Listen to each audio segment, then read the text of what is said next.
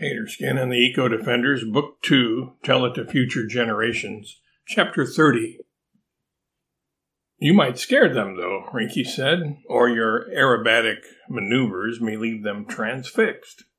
What will you do if they are so mesmerized by your dynamic billboard that, or on the other hand, Chepwood chipped in, what if they are only mildly entertained by the show and refuse to follow your directions? In other words, what if they are not scared enough?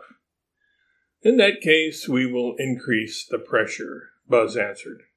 How? I asked. By buzzing around their heads faster and faster, louder and louder, then reforming ourselves as living signposts. We will add an exclamation mark to the message, Buzz said. And then a few of them demonstrated that by forming their bodies into an exclamation point shape. Then we will buzz around their heads again, closer and louder this time, then form our bodies into an arrow shape that points toward the door. Don't worry. They will get the, well, point. And that is exactly how it turned out to be. Blanck and Harris were at first flabbergasted, then blusteringly defiant, but finally resignedly deigned to convene on the eighth floor. Now what? Blanck said to the bees as a group when they arrived there. He didn't speak to Buzz directly because the bees individually were not large enough for him to tell who the leader or spokesbee was.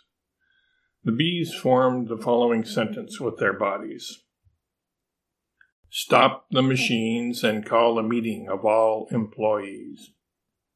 It was done. Harris gestured to all the workers to come forth. Some were hesitant, either because they were allergic to bee stings and such a horde of the little buzzing creatures gave them the heebie jeebies, or simply because they were afraid of getting stung, even though not allergic. Buzz sent forth an emissary, only one, so that the workers wouldn't be startled as if they were being ganged up on or targeted for attack, to allay their fears and warmly invite them to the meeting that was to be held in their honor, so to speak. Buzzy or Buzzley, I don't remember which one it was now, implored them in honeyed tones to come forth, writing the words in the air like a skywriter who had forgotten his paraffin oil, promising them that they would not be stung or harmed in any way. First, a few intrepid employees approached, then gradually more and more, until finally all had left their machines and had gathered around. Some remained as far away from the scene as they could, still being leery of the bees. Others were reluctant to draw close because of the presence of the owners.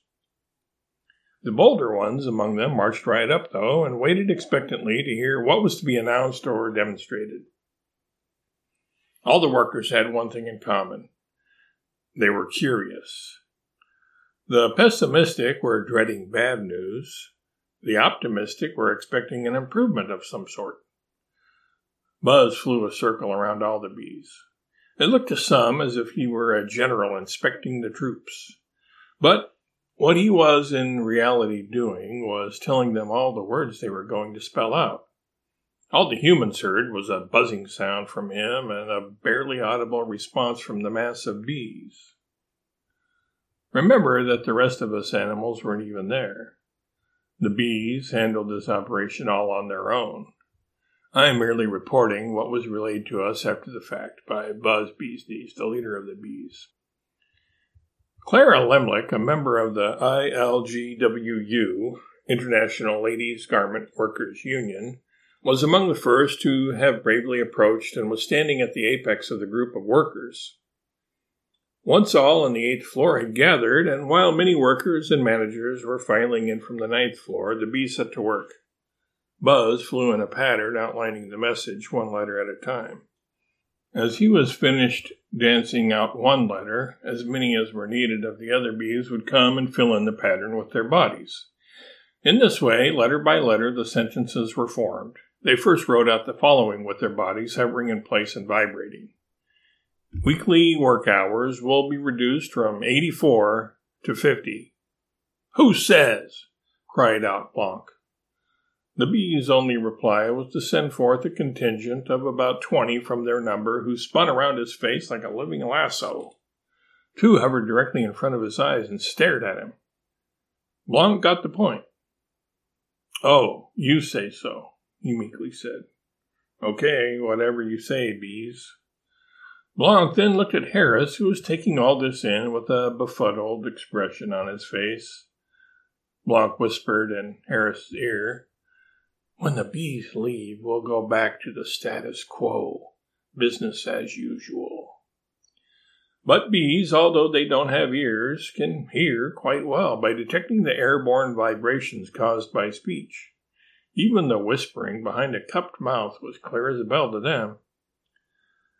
Thus, the next message they had for the owners was We will be monitoring you. Failure to comply will result in severe repercussions. What exactly will you do? Harris asked. You can't sting us without harming yourselves, so we're not too worried about that. Another swarm of bees flew forth. This group divided in two, with half of them landing on Blanck's forehead and the other half on Harris's. Those on Blanck's forehead formed the word blatherskite with their bodies, while those on Harris's wrote scoundrel. The two men told each other what had been written on their foreheads. They dared not brush the bees off or slap them because they knew, knew the bees would sting them if provoked to that extent, even if it was a pain in the gluteus maximus for them to do so. The bees then disassembled, though, of their own accord.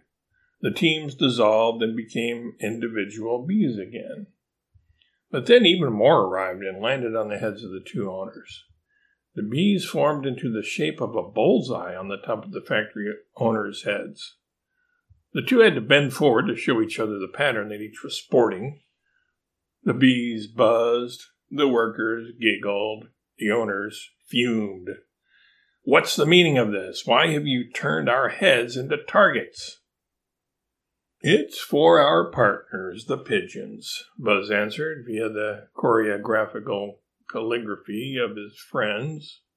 When they see you thus decorated, they will be sure to practice on you during their bombing raids. You mean, you mean, Harris stuttered. Yes, your noggins will be the recipient of prodigious ploppings of bird poop, raining down, as it were, from the heavens above, Buzz said. If you scrape the stuff off, you might be able to eventually begin a side hustle as a guano monger. The bees all laughed. The owners were flushed, no pun intended. They turned red, partly in anger, partly in fear. Before they could utter further protest, Buzz spoke again.